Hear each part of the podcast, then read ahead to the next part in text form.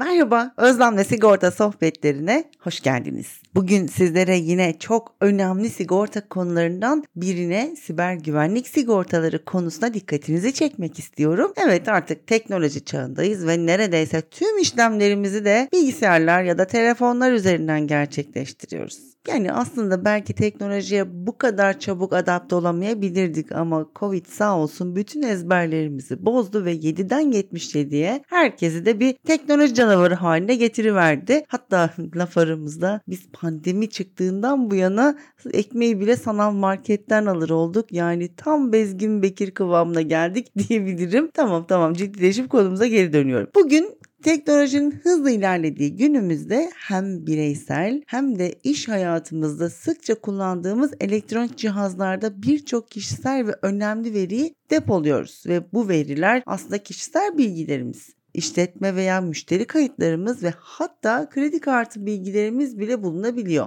Teknoloji ilerledikçe elbette ki siber güvenlik araçları da gelişti. Ancak siber saldırı türleri de gün geçtikçe çeşitlenmeye devam ediyor. İşte tam da bu noktada siber güvenlik sigortası devreye giriyor ve verilerimizi koruma amacı taşıyan önemli bir uygulama olarak karşımıza çıkıyor. Peki nedir bu siber güvenlik sigortası ve hangi riskleri teminat altına alır? Evet, siber güvenlik sigortası kişilere ve kuruluşlara siber tehditlerden ve diğer çevrim içi suçlardan korunmada yardımcı olan önemli bir sigorta türü. Hem siber saldırılara karşı önlem almanızı sağlıyor hem de saldırı sonrasındaki iyileşme süreçlerine de destek oluyor. Şimdi kişisel bilgisayarlarımızı, mobil cihazlarımızı, elektronik veri akışını sağlayan sistemleri ve verilerimizi kötü amaçlı saldırılara karşı güvence altına alan bu siber güvenlik sigortaları acaba kaça ayrılıyor, kaç türü var diye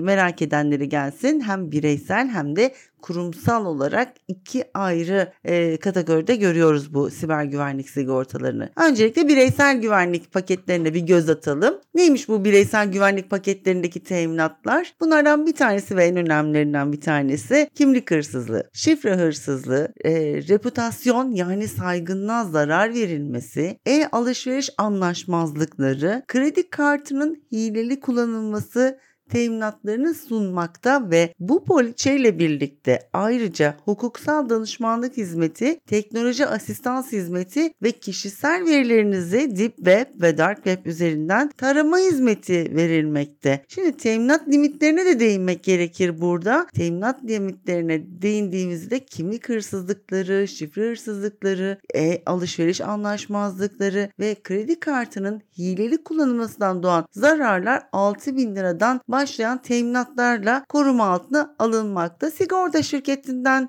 diğer sigorta şirketine göre değişiklik gösterebiliyor ya da sizin talep ettiğiniz pakete göre bu limitler değiştirilebiliyor. Birkaç sigorta şirketinden aldığım tekliflerde minimum 6.000 liradan başlayan teminatlar gördüm. Onun için 6.000 lira diye belirtiyorum size. Evet, sigorta poliçesiyle birlikte sunulan hizmetler ise aslında çok daha güzel bence ve çok daha kapsamlı. Çünkü örneğin bu poliçeyle birlikte sigorta şirketiniz teknoloji asistan hizmetiyle kişisel bilgisayarınıza uzaktan erişim sağlıyor ve antivirüs programı yükleyerek bilgisayarınızı koruma altına alıyor. Muazzam bir şey bence. Yani bu gerçekten fark yaratan bir asistans hizmeti. Çünkü hepimiz tamam teknolojiye 7'den 77'ye girdik ama bazı konularda da hala bu asistans hizmetlerinden yararlanmamız gerekebilir. Özellikle antivirüs programları o kadar çeşitli. Hangisini seçeceğimizi belki bilemiyoruz ya da kurarken neye dikkat etmemiz gerekeceğini bilemiyoruz ama bu poliçe sayesinde bir de teknoloji asistans hizmetinin sunuluyor olması bence fark yaratan hizmetlerden biri. Evet, devam edelim bence. Ayrıca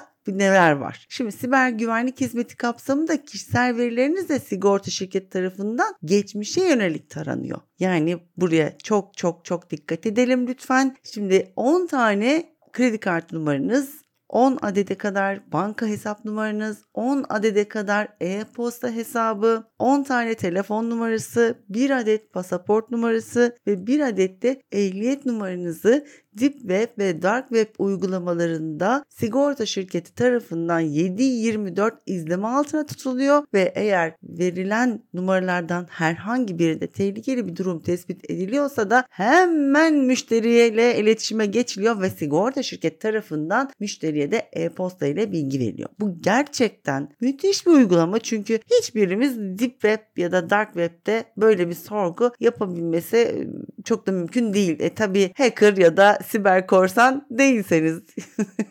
Evet, gelelim ticari siber güvenlik sigortalarına. Elbette tahmin edeceğiniz üzere ticari siber güvenlik sigortaları bireysel güvenlik paketlerinden çok ama çok daha kapsamlı. Neden Özlem? Çünkü işin içinde hem ticari kayıplar var hem de itibar kayıpları söz konusu olabilir de ondan. Evet. Ticari siber güvenlik sigortaları özellikle KOBİ'ler ve ticari işletmeleri mutlaka ama mutlaka satın alması gereken bir ürün. Neden? Çünkü özellikle KOBİ'lerin mali bütçeleri bu tarzda bir saldırıya maruz kalması neticesinde alt üst olur ve itibar kaybı çok daha derin boyutlarda seyreder. İşte sebebi de tam da bu. Genel anlamda ticari siber güvenlik sigorta poliçelerinde kişisel verilerle ilgili idari para cezaları yani KVKK tarafından verilen para cezaları, veri koruma hasarları, siber fidye zararları, veri ihlali masrafları ve son olarak iş durması zararları teminat altına alınmaktadır. Evet, teminat limitleri hakkında da bilgi ver Özlem diyenleri duyar gibiyim. Hemen ona da değinelim. Teminat limitleri aslında son derece yüksek. Daha doğrusu ilgili işletmenin talebine göre pek çok alternatif seçenek sunulabiliyor. Şöyle söyleyeyim, genelde sigorta şirketlerinin teminatları her bir teminat başına minimum 25.000 liradan başlıyor ve sizin ihtiyacınıza göre bu limitler yaklaşık 1,5 milyon TL'ye kadar verilebiliyor. Yani İşin özeti, ticari siber güvenlik sigorta paketlerinin teminat limitleri son derece yeterli aslında. Şimdi beni dinleyen işletme sahipleri acaba ben bu poliçe yaptırabilir miyim? Acaba sigorta şirketi hangi sektörlere teminat veriyor? Her sektörde bu poliçe yapılabilir mi diye sorabilirler. Onun da hemen cevabını verivereyim. Evet, ne yazık ki bu poliçeler her sektörde yapılamıyor. Gönül isterdi ki yapılsın ama sigorta şirketlerinin de bazı risk kabul kriterleri var ve bazı sektörleri sigorta kapsamının dışında tutuyorlar. Hangileri Özlem bu sektörler? Evet, sigorta şirketleri hangi sektörlere teminat vermiyor diyenlere gelsin o zaman. Efendim, finans kuruluşları, eczaneler haricindeki tüm sağlık kuruluşları, e-ticaret, bilişim, denizcilik ve havacılık sektörleri ne yazık ki bu poliçe kapsamının dışında tutulan sektörler olarak geçmekte. Bunların dışında kalan tüm sektörler bu poliçeden faydalanabilirler ve siber risklerini teminat altına alabilirler. Şimdi son olarak bu poliçeler TL cinsinden düzenlenebileceği gibi euro ya da dolar cinsinden de düzenlenebilmekte ve bu para cinsinden teminatlar verilebilmekte. Şimdi benim bir şirketim olsa ben Türk lirası yerine dövizli bir poliçeyi tercih ederim ve döviz kuru riskini aklımdan hop diye çıkartıveririm diye düşünüyorum. Bilmiyorum, bana katılıyor musunuz? Evet, son olarak bir konuya daha açıklık getirmek istiyorum. Artık hepimizin yavaş yavaş öğrendiği üzere sigortacılıkta en önemli husus karşılıklı güven esasından geçiyor. Dolayısıyla bir sigorta poliçesini yaptırmak istediğimizde bütün sorumluluk elbette ki sigorta şirketinin üstünde kalmıyor ya da bir başka tabirle müşterinin de poliçe yaptırmadan hemen önce bazı önlemleri alması ve hasarı engellemeye çalışması gerekiyor. Bunu neden mi söylüyorum? Çünkü siber güvenlik sigorta poliçesini satın almak istediğinizde sigortacınız sizden bazı taleplerde bulunabilir ve öncelikle bu konularda sizin önlem almanızı bekleyebilir. Nedir bu önlemler Özlem? Ona da hemen cevap vereyim. Şimdi işinizin devamlılığı için gereken verilerinizin düzenli olarak da yedeklenmesini isteyecektir. Şimdi yedeğiniz yoksa yeniden yüklemenin ne anlamı kalacak değil mi? Yedek yoksa burada size de aslında yardımcı olmuş oluyor bu önlemlerle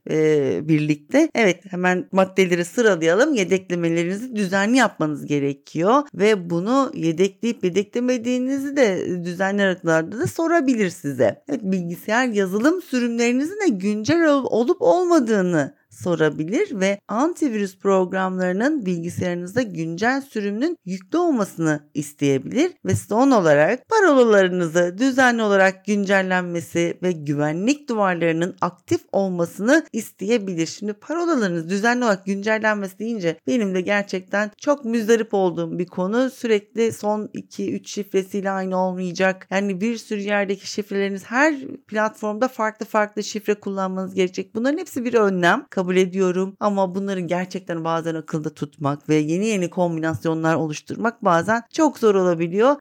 Onun için biraz zor da olsa buna dikkat etmekte fayda var. Çünkü kimlik hırsızlıklarının en çok yaşandığı şey aynı şifreyi birçok yerde kullanıyor olmak. Evet, bu podcastimizin de sonuna geldik. Dostoyevski'nin çok sevdiğim bu sözleriyle bitirmek istiyorum bugünkü konumuzu. Eğer kirli bir ırmağı içine alıyorsan bozulmadan kalabilmen için deniz olman lazım. Siber saldırılar da dahil olmak üzere tüm risklerimize çözüm bulan bu engin denizimize, yani sigortacılık sektörümüze şükranlarımızı sunuyorum efendim ve hepiniz hoşça kalın ve sigortasız kalmayın.